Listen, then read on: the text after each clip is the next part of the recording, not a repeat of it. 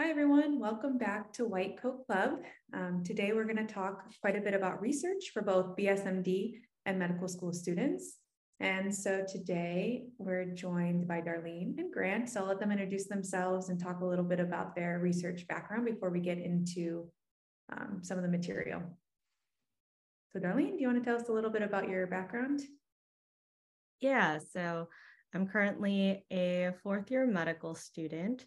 I did a lot of research when I was in my undergrad at UCSD. Um, I first started out in a lab um, studying circadian rhythms, and I was just making media for the project scientists, so nothing super fancy. Um, and that was pretty much my first step into any science based research. And after a couple months, I asked if I could participate in some research. And that's where I learned a lot of uh, different techniques like PCR, Western blotting, which is like the bane of my existence. but I started working at the Scripps Research Institute, where I studied wound healing in mice models. And this was probably, I think they're all, I always say like every internship is my favorite. this is probably one of the coolest things that I had ever done. Um, I was very scared of mice models, and I think I still am. And luckily, I didn't have to uh, sacrifice them myself. But um, what I would do is I would take the skin off of the mice models and then um, use immunofluoroscopy and look at the way that things were healing and see if I could find a specific marker or pathway that affected the wound healing you know, I won't bore you with all the other research things that I've done, but um, you know, I just love research. And even though I tell myself that I'm always doing too much all the time, um, I feel like it is such an interesting way for me to learn things that I would never learn in a classroom. All right, perfect. Now, what about you, Grant? Yeah, uh, my name's Grant Clunas. I'm actually also a fourth year medical student um, in currently in New Mexico. Um, I'm hoping to go into uh, diagnostic radiology. Um, and so I actually find out here uh, shortly if, if uh, I've matched into a program for that. So I'm really excited about that. Um, as far as my, my background in research, I, I have a little bit more of a non-traditional route into medical school, into into medicine and and just the sciences in general. Um, I grew up in a very blue collar town, blue collar family. I've got you know I've got a brother who's a, a welder and a brother who's a diesel mechanic. So it's kind of you know a, a good a good way to to look into you know my my background is just comparing myself to my brothers but um, i actually went to undergrad at Weber State University, and they uh, where I where I majored in in zoology, believe it or not. So they actually didn't have a biology proper degree. Um, so my first experience in research was actually just doing field research, doing some uh, ecological studies involving some some birds, uh, particular bird species in in northern Utah, and we worked uh, really closely with the Division of Wildlife Resources in Utah to kind of come up with a plan in order to um, help them best uh, manage some of the some some ponds that these birds were found in. Yeah.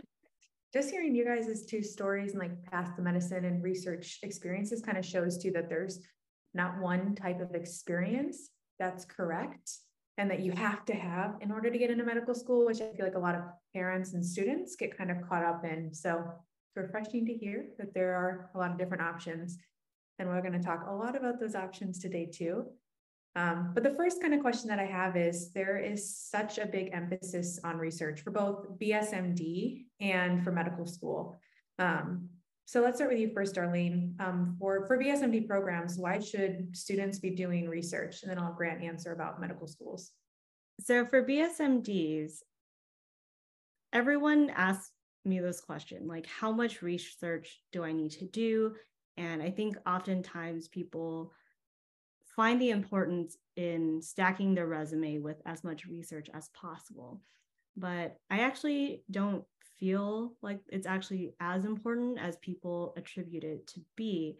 And I think, like what Grant said earlier, it's about your passion, right? So if, you know, if doing research is truly your passion, then that's when I encourage people to pursue it. Um, if it's more of a checklist thing, I feel like you just won't be as successful, like even if you went to Harvard and did research, right? I just feel like if you can't talk about it that passionately, it definitely comes across. And I see that a lot of the times when people, you know, have done a million different things. And, you know, I did research at Harvard and then I did another research at Yale, right? And why do these people not get any interviews? It's because they're not passionate about it. They're doing it just as more of a checkbox. And so people will like ask me, well, you know, you did a lot of research too, right? And I was like, but the way I talk about it is completely different, right? So I did things because I wanted to learn more and I never quite felt satisfied by only doing what I was doing at the moment, right? And so it was more of like that curiosity that really drove me to do all of those things. And I get asked a lot, you know, because I was working probably 40 hours a week on top of like a full time schedule. Like, how do you balance all of that, especially in undergrad? And for me, it was really, it really boiled down to that passion, right? If I didn't love it, there was no way I could have done all of that. And so, usually with research for BSMDs, I'm like, it really depends on what you love, right? If you actually love volunteering, I think you would have way more fun and could write way better stories, right? But if you're actually passionate about research, you will find a way to do research. And I actually have a student who did research in her basement, right? And she found really cool things like she found a biomarker for Alzheimer's. Um, she, you know, worked on a like a sleep apnea device. So she found that a lot of like uh, CPAPs are very big and bulky and people don't want to use them. And so she actually designed one that was actually smaller. And when I asked her, I was like, where did you do all this research? Like, what institute did you work at? She's like, I did it in my basement. Right. So if you are passionate about something, you will find a way to do it. Definitely. Yeah, I think especially for BSMD programs, research is definitely less of a focus. And we've interviewed and talked to, I think it was VCU that, that kind of explicitly said, we don't really care so much about research, it's more about those volunteering, the clinical experiences that we're valuing. And so there are some programs that definitely do want to see kids with research, like RPIs always comes to mind because their program is literally called Physician Scientist Program. Like you can kind of guess, they're looking for kids with research. But a lot of those programs don't necessarily care about about what's on your research resume. They care more about the passion and the interest. Okay, what about you, Grant? Do you think there's any difference in Darlene's answer for medical school or kind of the same things apply? You know, I think there's a few nuances, but I think relatively, you know, the answers are similar. Um, you know, when you apply to a, a residency program out of medical school, you could have five you know 15 20 research projects on your application but if you're not actually passionate about those things if you can't talk about them in a residency interview it doesn't matter. And people can see through uh, through answers and through you know people not being genuine about what they've been spending their times on. And and you know it's also you know really important to remember like there are other things you can put your time into and your energy into. And uh, there's you know as long as those things align with the ultimate goal and that you're passionate about it um, i think you you can spend your time doing a lot of things. And if research is one of those things that you're passionate about i definitely think it it's a good thing to be involved in. Um, so like for instance if you if you want to do orthopedic surgery there's plenty of ways to get involved. You could either do research that has to do with orth- orthopedic surgery, or you could do some kind of volunteering at like a sports medic medicine clinic or um, with maybe like a, a local team. You know, there, there's all sorts of ways to to be involved as long as those the the why is is genuine. Um, but then again, you do have to remember there are certain, you know, there are certain boxes you do need to check in medical school. Um, and even if you're not passionate about it, you almost, I don't want to say you have to pretend to be passionate about it, but there are a few boxes you have to check for certain specialties. That's just how it is. And that's probably how it always, always will be. Um, and so I, I think it's important to at least, you know, do a broad range of things uh, throughout medical school. And if, if research is something you really like, you could really focus in on that. But ultimately, it's up to the individual, the specialty they apply to, and you know the their ultimate goals. Like if you want if you want to go to residency in a really big academic institution, then it might be beneficial for you to have a lot of research because that's going to be what they're looking for. If you're fine with going to more of a community program at a community hospital, um, they they probably won't have as high of a um, bar set for research. So it is a you know there's a lot of different nuances to the to the conversation of research in medical school, but overall, I think it's a good thing to at least um, if you're not passionate about it, try it out, see if you like it. If it's something you really you really like and you're passionate about, then then yeah, it's it's a great thing to be involved in. And can you all talk about a little bit about the different types of research internships? Yeah, so there's quite a bit of there's quite a bit of different types of research internships. There's um, you know, university-based research institutions. Um, there are private institutions, right? There's biotech companies. Um, you can even develop your own uh, project. Uh, you could even do like hospital based medicine and do research there.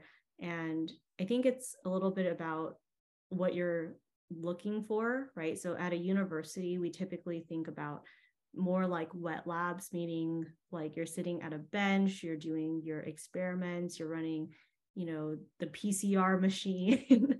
and um, I feel like that's kind of where a lot of people lead to.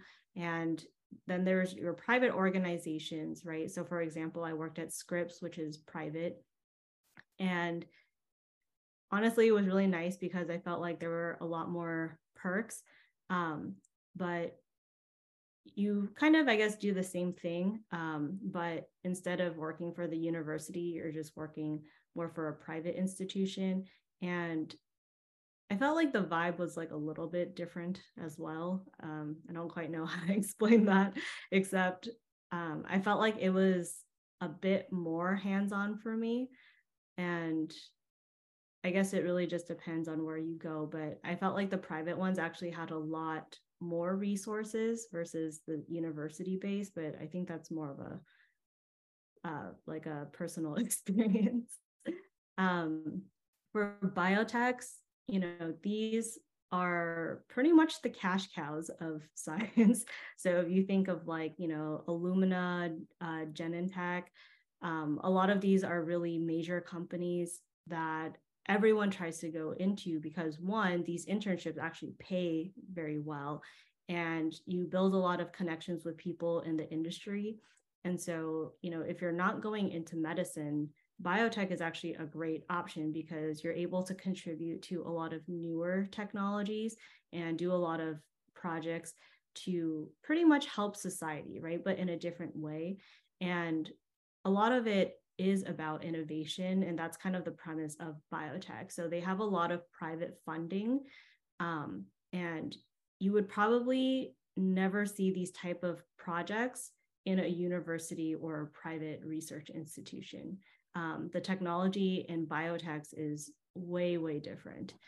Um, and then lastly, for the more like hospital based or clinical projects, these are more like things that Grant and I described, um, where you see a patient and you know they have a really cool case. Like one of my friends just texted me the other day and he said he's writing up a case about the purple urine syndrome and I was like, what is that? And I guess there was only one other case um, published in the New England Journal of Medicine that this actually happened. And I don't actually remember what causes purple urine syndrome, but um, you basically see purple urine in their bag. So I just thought it was so cool.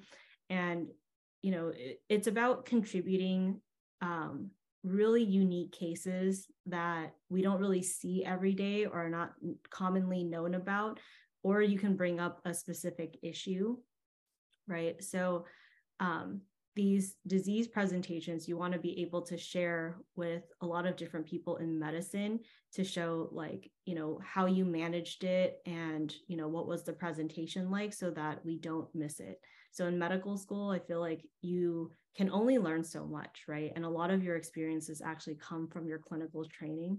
So when you are able to read up on these different you know rare disease presentations kind of like the one that grant talked about it helps you recognize things a lot faster and you have a better background in knowing what you should do if you ever come across something like that. Okay and now both of you guys had a lot of research experiences like a lot of different things that you've done but we always hear that research is so hard to find. Um, why is that and how did you guys kind of you know beat the system? At least from my point of view i think me and darlene would would have maybe uh, a little bit different points of view here just because she she did go to ucsd and that's big a big um, research institution whereas i was at weber state university in you know northern utah. It's very it was very almost not community college but close. Um, so there there was just less research, less funding, um, less projects going on, and when it comes down to it, there's a lot of students, and and most most students know that it's you know pretty competitive to get into medical school, dental school, uh, physical therapy school, and everyone's trying to um, kind of get involved. And there's only so many projects to go around, and uh, ultimately, I think it's kind of a who you know um, as far as my my uh, experience with that. So, uh, it, not only is it kind of a who you know game, it is a you also have to have someone um, who's qualified to to kind of lead your your research project. So, for instance, the uh, the project I worked on in the hospital with the with the the patient who had lymphoma, I would I would have never been able to had access to to these uh, you know the to the chart to their medical information to these uh, image like the medical imaging that we used in the in this case report.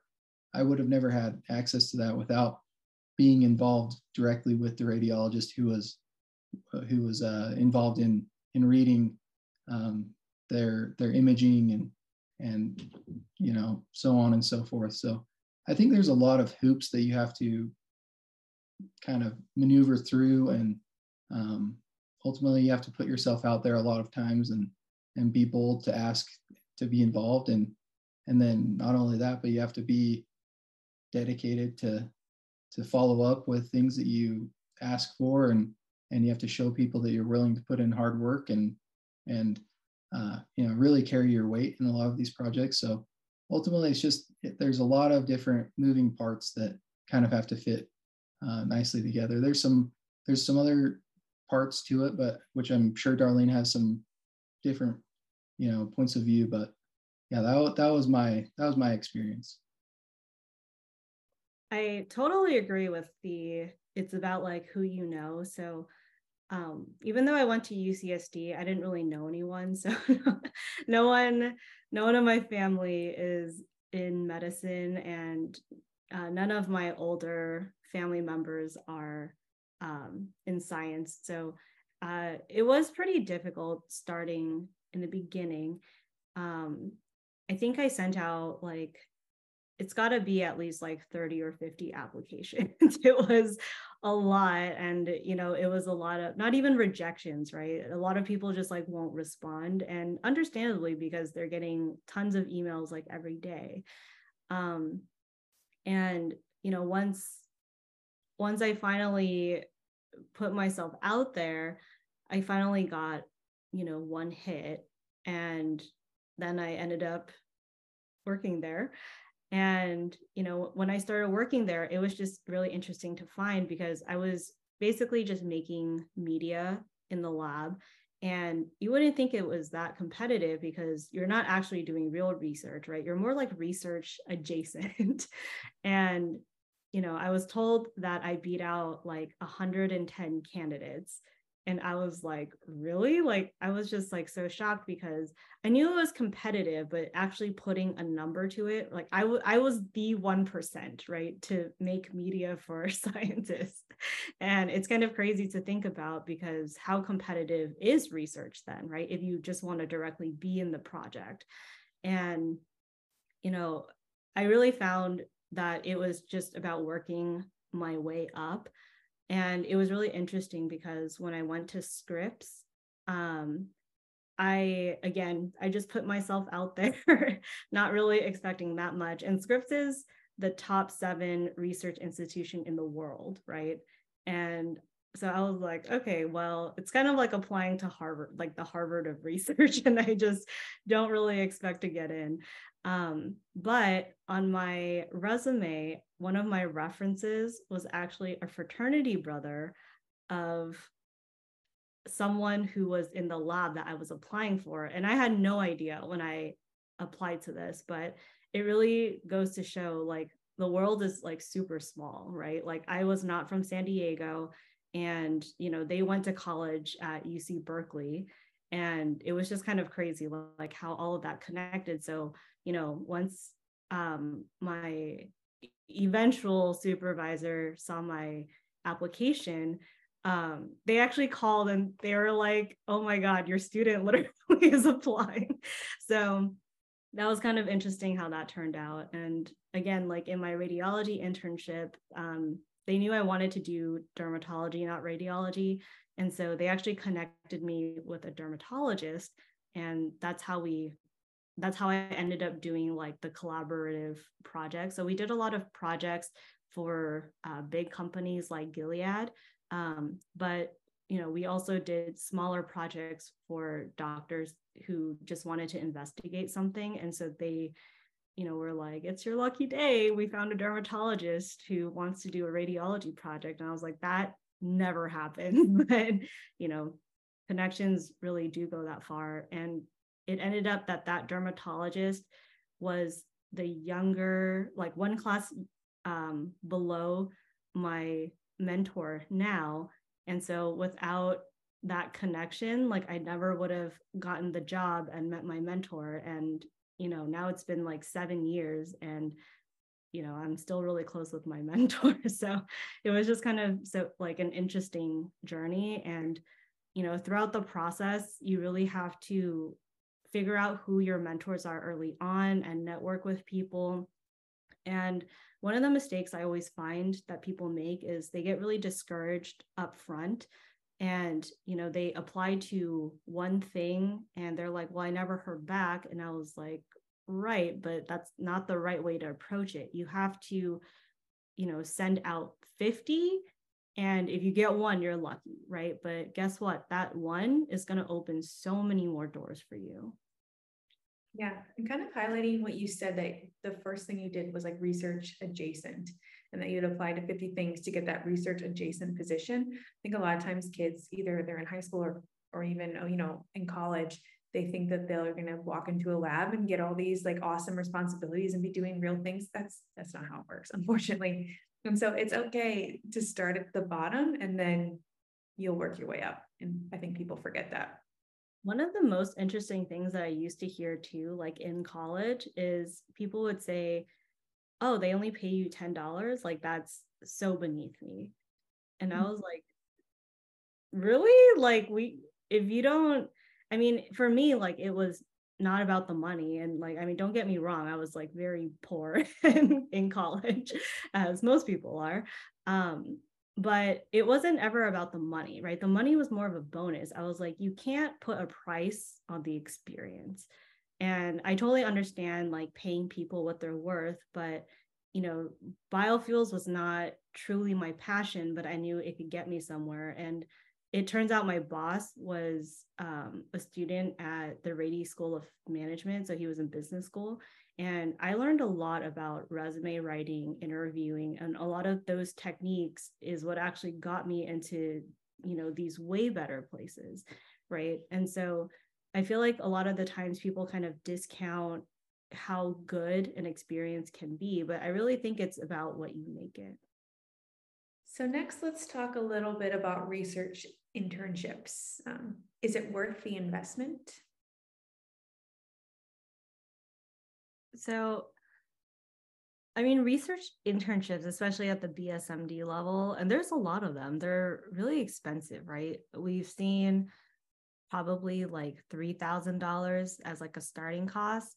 And then, I mean, I can't remember which program this is, but there's one that costs like $10,000 and it's like a two week program. And I was like, I mean, like, if I'm paying $10,000, I expect to cure cancer like in those two weeks, you know, like that's a lot of money for like an upfront investment. Um, personally, I feel like it really depends. Um, there's, different types of internships, right? There's one where you kind of just like sit and learn like in a lecture, which I feel like is not as worth it. Um, but there's some where you actually get really good hands-on experience. And if it's hands-on, then I would say it's probably more worth your investment. Yeah. Anything you want to add to that, Grant? Yeah, I uh, I agree with that. I also, you know, I think it depends on the individual and their ultimate goals. I think for some people it definitely makes a lot of sense, and um, and it kind of depends on again if you have any connections outside of these re- research and internships, then maybe you should take advantage of those beforehand, um, just because it might be a little bit cheaper. But ultimately, if if you're having a hard time finding um, any opportunity to to do research, then these these are a great opportunity for people who maybe don't have any uh, you know other access to to do research or maybe they don't have any anyone that they know um, any connections. So i think for for some people it's a great a great opportunity just because you know we're and you know a lot of us don't have um, the know-how or you know like darlene talked about the uh, the person with the basement you know maybe maybe we're not all as ambitious as that. And and these uh, a lot of the research internships can really just you know provide a good base for someone who's starting out in research. And um, yeah so i think it just depends on on who the person is and what their goal is and and kind of what they have available to them. But i think for a lot of people that that would be especially high schoolers you know they don't have a lot of um, you know they don't have a lot of exposure to uh, professors at big universities and things. So um, yeah i think for them it would be a good opportunity especially if they if they don't have any other opportunities otherwise so. Yeah. And i always like tell parents whenever we're talking especially to bsmd students where they're like well can't we email professors at like local universities to find a position and get it for free maybe you can and maybe it will be a good experience but you're also like an untrained 16 year old that's going to come into the lab and kind of be expecting to be able to do things. And so that's what i always try and remind them. It's like it's a lot of work and a lot to ask someone to train your child for free for weeks months on end. I know i've like managed interns before and they were in college and it was obviously in a lab and it was a lot less low you know stress but it's a lot of work manage someone who doesn't know what they're doing. You have to really be dedicated to teaching them and to be checking their work and fixing their work when they mess up and be willing to put in that time. And that's just a lot to ask some random stranger on the internet to do for free. And think about all the other people who are also asking that same thing. So, I mean, I have had kids who've had good experiences, like kind of doing that method in high school, but other ones where you definitely do get forgotten about, or, you know, they say yes, but then realize, oh man, this is a lot of work. And then it doesn't really end up going anywhere. So that's why sometimes research experiences, even the paid programs can be, I guess, depending on the price and, you know, what you're actually getting out of it, but can be such a good opportunity because you know someone is going to be there for one week, seven weeks, however long the program is, and that they're going to be there every day with you, you know, helping and teaching you and guiding you through that process. So, I mean, in my opinion, that can be one of the biggest benefits of having those research internships, even though they're paid. And so I know a lot of times too, the parents are like, oh, pay to play is automatically looked down upon for for kind of research and opportunities and things like that. Um, and going back to exactly what Darlene said before, there's a difference between kind of a competitive price and kind of like too too expensive, like the 10,000 for two weeks, in my opinion, is is kind of ridiculous and unattainable for the majority of you know kids applying to these programs. But if it is something where you actually are you know investing a good amount of time and effort into the student, it makes sense that you're going to have to pay for their time too. So my opinion, sometimes pay to play isn't isn't always bad. Now, kind of speaking of internships, how many interns internships do you recommend that people do? Hmm. Honestly, I think at both levels, like BSMD and pre-meds, I would probably say like two is a good number. Um, obviously I did a lot more, but on like I mean, even when I wrote about it in my application, like I think two of them were more like passion projects. Like, I mean, the radiology one is a real internship with real research, but for some reason I consider that more of like a passion project, and the same thing with the biotech. So, you know, if I think about it that way, then I really realistically did two, right? But um, I think it's more about like longevity, right? It like some people only have one internship, but it's something that they've done for three years and it shows that you are committed, right? So even though I was kind of like all over the place, um, you know, I was in my internship for about three years. Uh, the Scripps one was about two years. And then the ones I started later, which I called my passion projects, I was in there for about seven months each. So I think ultimately it painted a really nice picture in the end, showing that I was very dedicated to my work. Um, it wasn't so much that you know I was kind of bouncing around like every six months. Yeah, I I agree. Um, I think two is a, a great number, honestly. Um, kind of shows you know you're you're a little bit more dedicated than just doing like a, a single uh, research internship, but um, also, you know, it it does again, like I, I like to harp on this that it depends on the individual because it, you know, one would be great for someone who isn't super passionate about research and and if they want to fill their time doing other things uh, in the previous or in the you know preceding summers and and whatnot, then uh, then they should make better use of their time than just cramming in as much as much research as they possibly can. Um, so yeah, uh, you you definitely do want to show that you can dedicate yourself, and that you know you can handle multiple things and and uh, maybe handle multiple things at one time as well. So uh, yeah, I think one to two would be my my opinion, but yeah, every, everyone's a little bit different. Would your answer change for like osteopathic medical schools versus like allopathic? Like, does it matter? Does one type of medical school give more preference to to research than the other, or is it just going to vary from school to school? I I think it varies. Um, so, but but I would give the the the majority of uh, allopathic schools are going to have stronger research just because most of them are uh, associated with uh, public institutions or state state funded institutions where they have more funding and um, they're they're generally not smaller private schools like a lot of the osteopathic schools. Um, so yeah, I would say there might be more research being done, but I, I wouldn't say that.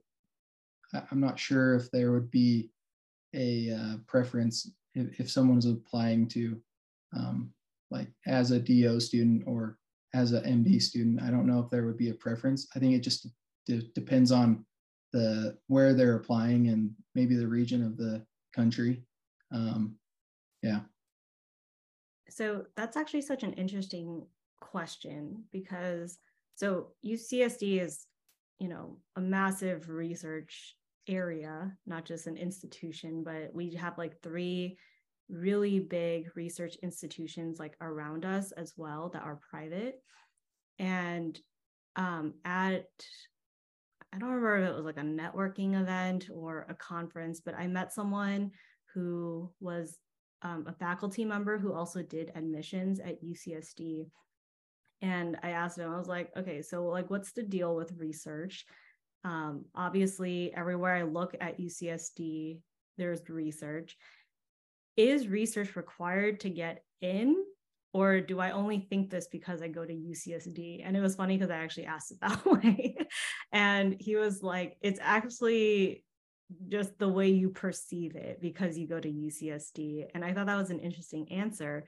And he said, you would actually be surprised by how many people don't do research. And he said only 25% of the students who apply to UCSD actually have done research. And that number shocked me because UCSD is a top 20 school known for their research, right? And so, um, I mean, everything about UCSD is just so like research heavy and so i was just like shocked but you know um, one of our students which we actually just did a video on um, he does not have any like formal research um, experiences per se um, no publications but he still got an interview at ucsd right? And so it kind of poses the question like how important really is research? Like are we putting too much of an emphasis because we think it's a checkbox or is it actually required? Yeah it'd be interesting too because they said what 25% don't have research?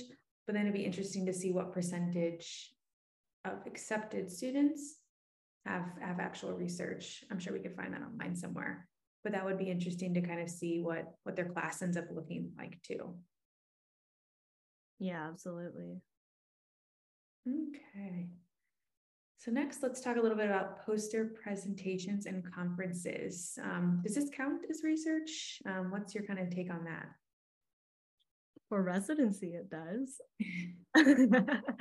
um, I I think it does count as research. One of my mentors at Scripps like pushed me to do a conference before I applied to medical school so she's on, she's like the dean, or she was um, the dean of graduate medical education at Scripps.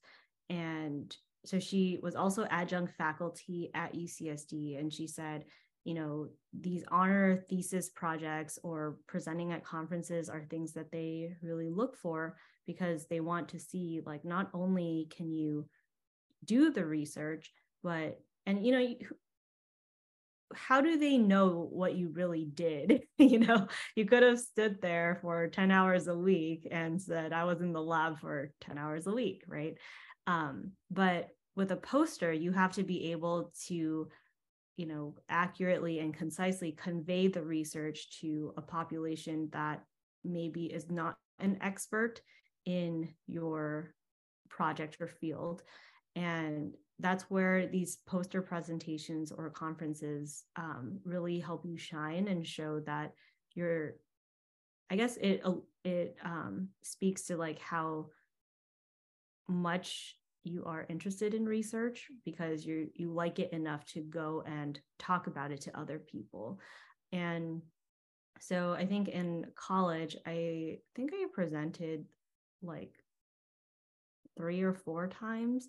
And there was a major like west coast conference that um, again my mentor really pushed me to go present. And it was honestly such a good experience. Like i was very nervous and sweaty the first time i went to go present um, but it really helped with my presentation skills and learning how to convey such a complex topic in seven minutes and you know people have to be able to understand it well it was just such an interesting experience.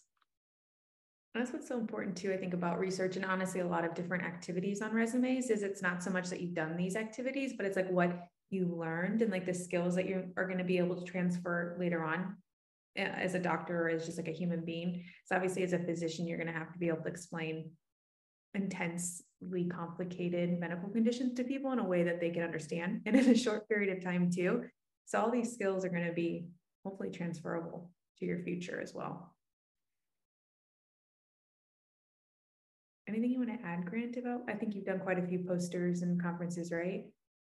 Um, yeah, I've done a handful of them. I, I think just to add on to that, um, I it's important to remember that these conferences are great places, especially for medical students to go and and network with other people and and network with with uh, with physicians, other medical students, uh, other people who might work closely with whatever field uh, the conference is about. So um, that that was a big push. I'm I'm going to a conference, uh, like I mentioned, um, in April in Phoenix, and it's a it's a radiology conference. So I uh, I'll be presenting a poster there, and and you know hopefully by then you know I'll I'll have matched into uh, my into radiology, and and then you know I can further um, network with some with some other students maybe who matched and and some radiologists. And so it's just a good way to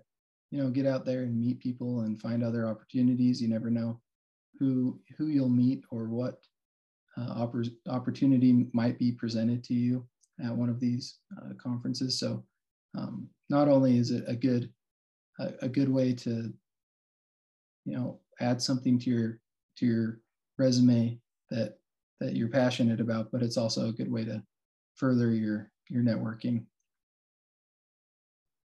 Definitely. All right, so let's talk about the big elephant in the room, which I feel like every parent asks and every student asks. Um, publishing is it important or not? So I have published a lot, and I would say no.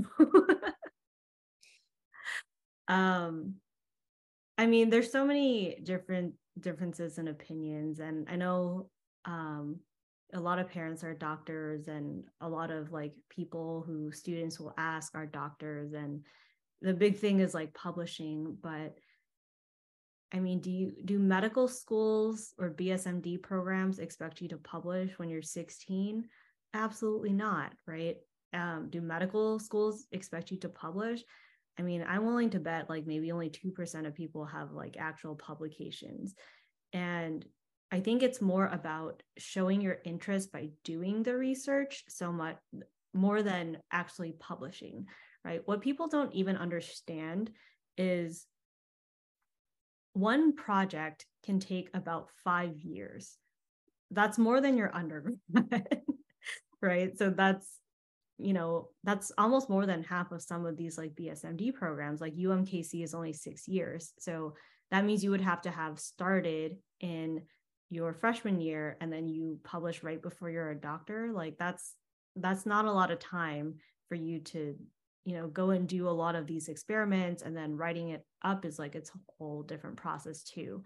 And so i think as long as you're active in research publishing is kind of again like an added bonus right? It's not a requirement by any means. If you have it great.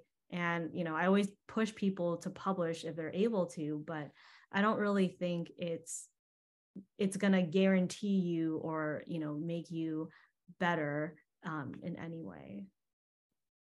That's what i tell my kids too. I tell them like it's a long effort to get published.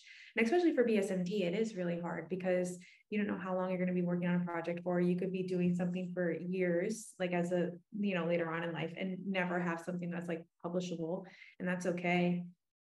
So in my opinion research getting published is nice it's a bonus but it definitely isn't necessary. Okay now something that everyone else is wondering about What's the best way for people to get involved in research? A big question. um, I guess first, like narrow it down to what you like to do. Um, I don't know. I'm such a big believer in like don't do things that you don't like. So I never try to do projects that I'm like, you know, oh, that's kind of boring to me.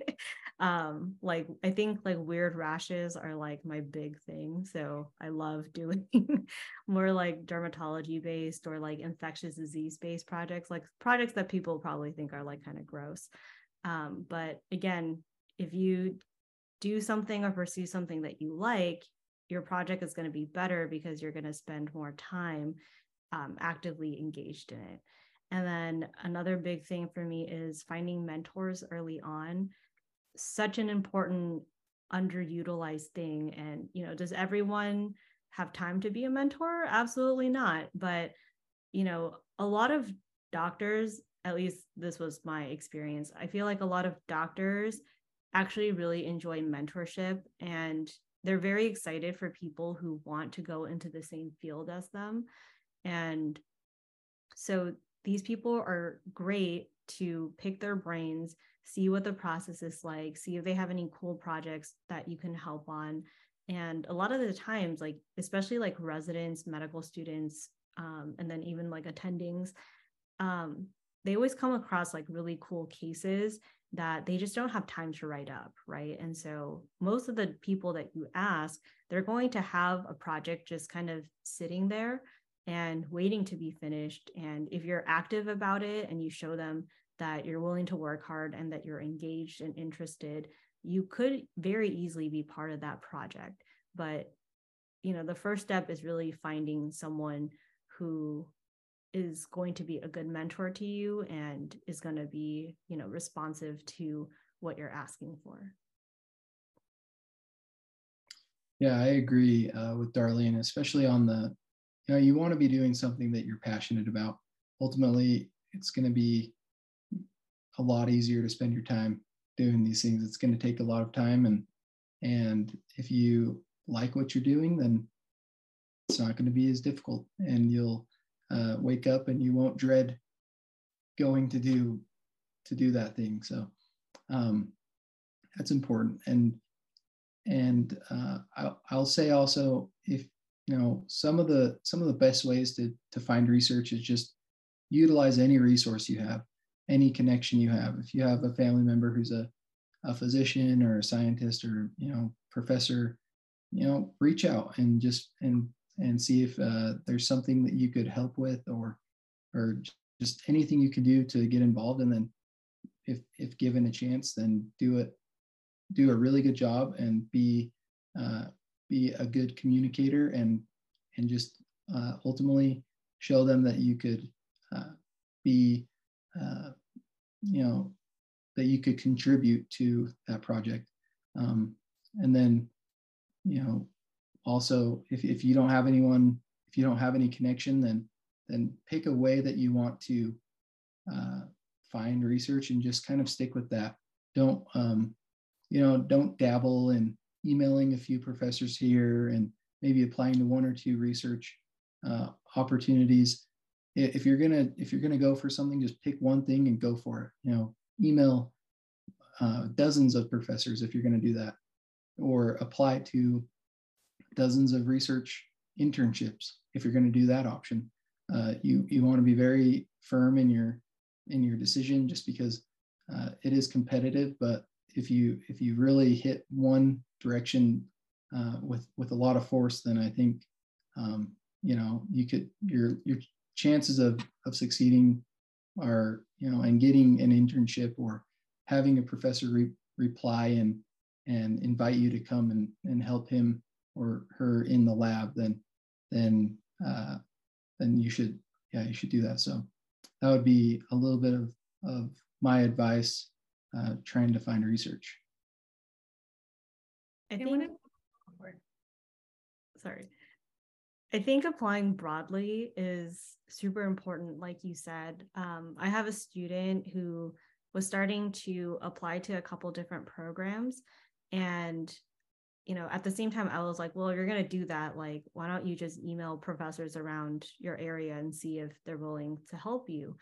And guess what came back? She is now working at Stanford doing research in high school, right? And I was like, that is so cool. So, you know, not only does she save a ton of money because she doesn't have to pay for these um, you know different research internships but but she's a sophomore in high school so she's going to be working here for about 3 years and you know it's awesome because she has this huge name behind her name she doesn't have to pay anything and she's going to get that one one-on-one experience and really get to know the professor and uh, different people in the lab.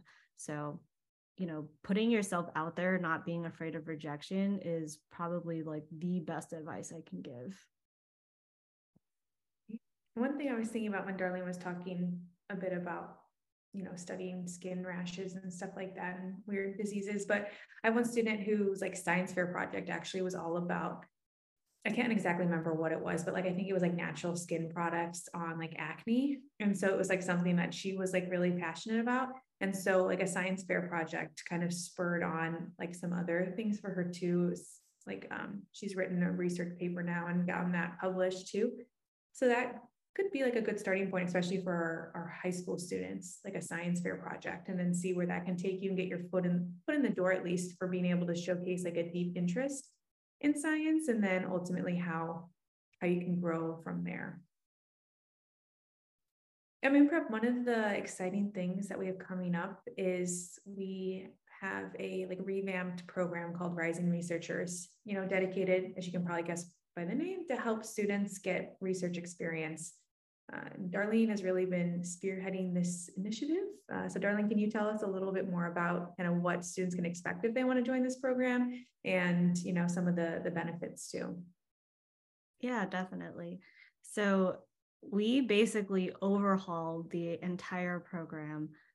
Um, and I think it really is for the better. And so I was given pretty much a lot of creative power to do what I wanted with this. And I really wanted to do something that was different than what you're going to find at a lot of other places. And it took a lot of reflection off of or reflection on a lot of the things that I used to do, right? And again, I worked at the university, I worked in the hospital, I worked at private institutions.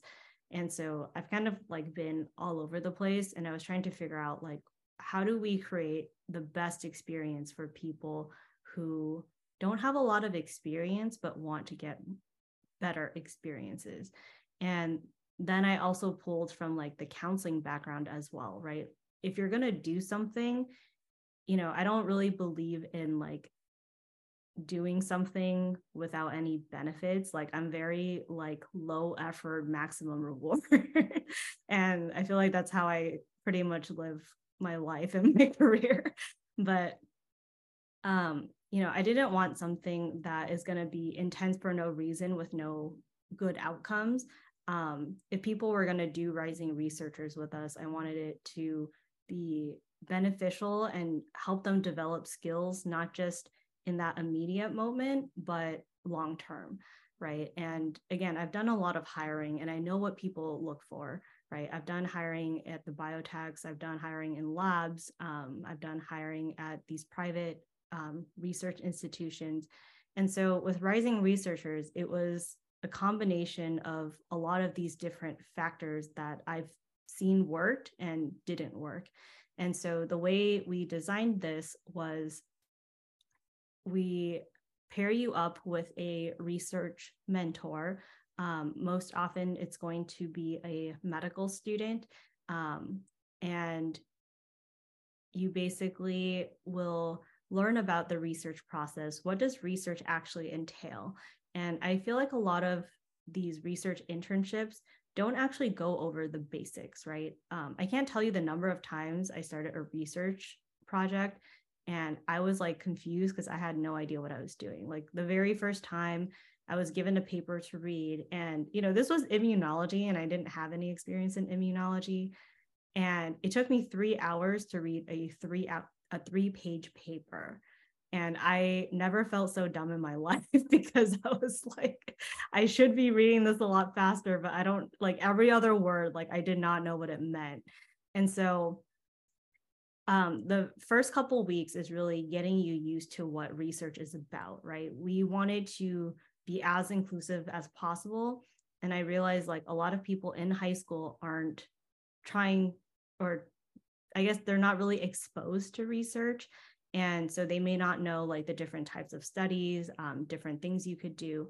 And, you know, once we talk a little bit about that, I really wanted to focus on what students were interested in, right? And again, it came from the belief that you shouldn't do something you don't like. So if someone doesn't like neurology, why am I going to make them research the brain? And so a lot of these research institutions, they're not very flexible because they're only based off of what the research mentor likes to do, right? And so for example, if, you know, I only study penguins and you don't want to study penguins, you want to study the heart, well, this isn't a really good match, but you're going to pay me a ton of money to do what I want to do. And you're basically my free labor, right? And with research, rising researchers, it's completely different. This is all centered based off of what students like to do. And we are kind of like in the background, really helping you develop your project, right? It's more um, guiding you through how should you develop your question, how should you research this, um, and really learning the steps um, one by one, like how to perform a good literature review, how to read the paper, right? Those are things that maybe if I had the courage to ask it, that would have been better. But um, you know, no one really ever taught me how to read a paper. It was more trying to figure that out on my own. So um, we really walk you through each step of developing your own project. And that part was really important to me, right? Being able to develop something on your own that you can say was your own. So, a lot of these other research institutions, again, you're working off of someone else's project. And I'm not saying you're not going to gain skills. Um, a lot of them, you will gain a lot of good laboratory skills. But, you know, how often can you say that you got to do something by yourself? Right. And that's kind of what the premise of the Rising Researchers is. Um, and so, in the end, some of the deliverables include a publication. It also includes a poster presentation. And um, there's a really unique opportunity as well. So, if you do really well, and we're looking for like the top of the top, right? People who show up all the time, are reliable, put in a lot of effort in their writing. Um, this was something that, again, not not super low effort. You have to put in a lot of effort but i wanted the reward to be really big for someone who was going to try really hard. And you know i feel like if someone has interest in pursuing science we should be able to reward that. And so those students get put into a pool and you know for people um, who are research mentors such as me and grant who have different projects, students would actually be able to work on these projects with us. And this is not at any additional cost. Um, this is, I guess I would call this like rising researchers adjacent. So once you graduate from the program and you do really well, um, we still remember that you did really well. And, you know, these aren't really guaranteed projects. It's based off of like availability when they come up. But um, you know students would be able to work with us on these type of projects. And the difference is these projects are more academic based and they are intended to be published in an academic research journal right? So um, i felt like this was a really good way to continue the network for students who were really interested and wanted to grow and excel um, in some of their skills. So, some of the other highlights that we have include a clinical case where you actually get some data and you're able to work with the data as well. Um, that was something that was really important to us because we felt like a lot of the times you don't really get hands-on work with data and you know, I know I know some people take like AP statistics or like a statistics class in college, um, but you know, this is an opportunity to understand how that affects what we do in research. And because a lot of our students are pre med, um, either from high school or undergrad, I wanted to incorporate a little bit about medicine because they're working directly with a lot of medical students. And so we have a session on what medical school is like, what the expectations are, because oftentimes, you know, people dream really big and they want to go to medical school, but they have no idea what medical school is like, right? Or what the process is like for us. And so, um, getting to understand the field that you're about to enter is very important.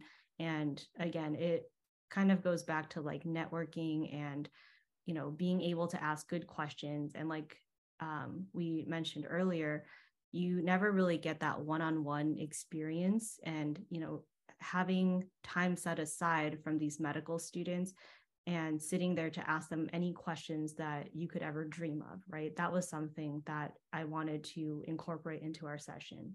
And the um, last session is something based off of my interview preps and a lot of schools, whether you're applying to BSMD programs or to medical schools, they love to ask you about healthcare topics, right? Um, I even have a school that asks about, you know, what does a multi-payer system mean? And I was like kind of shocked because that was at a BSMD level, but you know, this is like notorious for medical school interviews. And so, you know, I realized that this is something that a lot of students don't know about and a lot of places don't talk about this, right? I work with a lot of students who have done internships like all over the country. And so I always get to hear about what they learned and what they did in these internships. And very rarely do I actually hear that someone talks about, you know, what the healthcare system is like, what issues do we have? And so that was something that I really wanted to incorporate to really good give a good perspective of what people are going to face if they do enter the healthcare field. And so we often talk about how healthcare is really difficult, but I don't think people actually quite understand what that means. And I wanted to make that very apparent in here. So when people apply to medical school, um, or even in the BSMD program, they have a really good understanding and they're able to, I guess, shape their goals a little bit better, especially in their application. What age range would you say is ideal for rising researchers?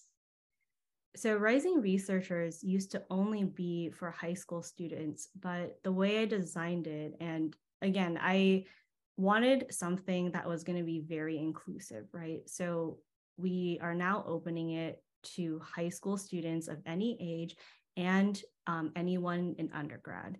In undergrad, whether you go to a big university or a small university, I understand that sometimes research is just really difficult to find. And like I said, right, it you could be that 1% applying to be research adjacent. And so, um, you know, this is an opportunity that I wanted to be open to everyone. And that's something that I actually really pushed for to open it to undergrads as well. And I think one of the big questions is probably going to be well, what are the benefits of this?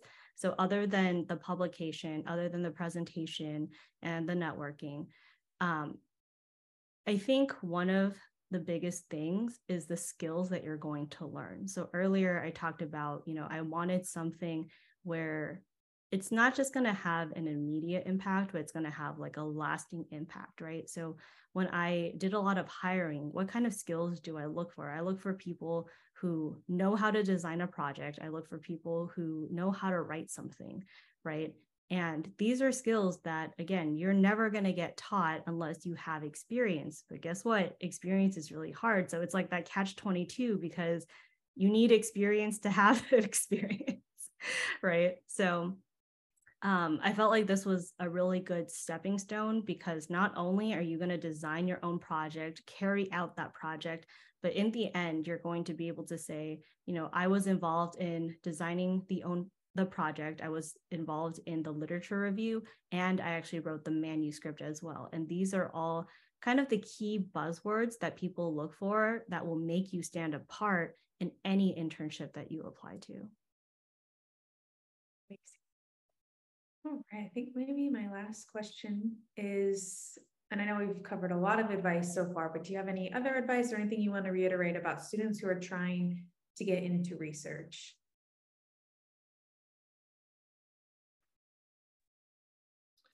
Yeah, you know, um, my my basic advice is, you know, keep it simple in the fact that you want to do something you enjoy, you want to be passionate about it.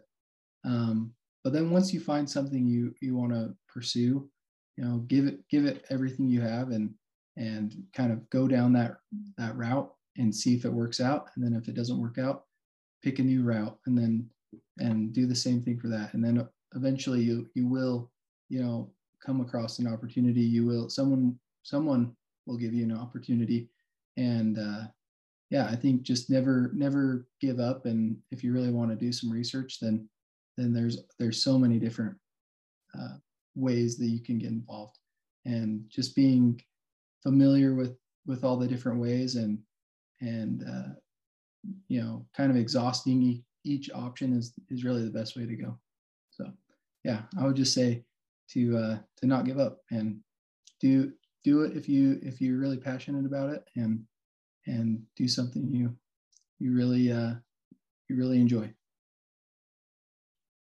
I would say make sure you look for labs that are a good fit for what you're looking for.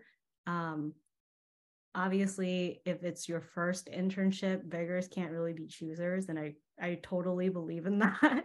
but once you get more experience and you can be more picky or choosy about what you want, um, make sure it's a good fit for you, not just personality wise, but what you can actually learn out of that experience.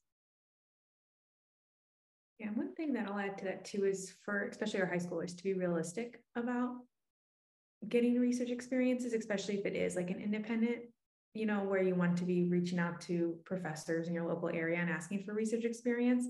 Um, sometimes people come to us in like September, October and being like, okay, we want to start in, you know, research experience in the next couple months. But you're in school. Like, when could you realistically be doing these things? Like, you're in school from what nine to or seven to three or whatever it is. The people in the labs maybe are there for like a normal, you know, nine to five type job. When could you get there? When could you be doing these things? Like, you know, if you're available on the weekends, they might not work on the weekend. So kind of think about those types of things. Summer will probably be your best opportunity. That's when everyone else can do it too. So, you know, it is it is definitely a numbers game and persistence will pay off, hopefully. Thanks everyone for joining us on this week's edition of White Coat Club.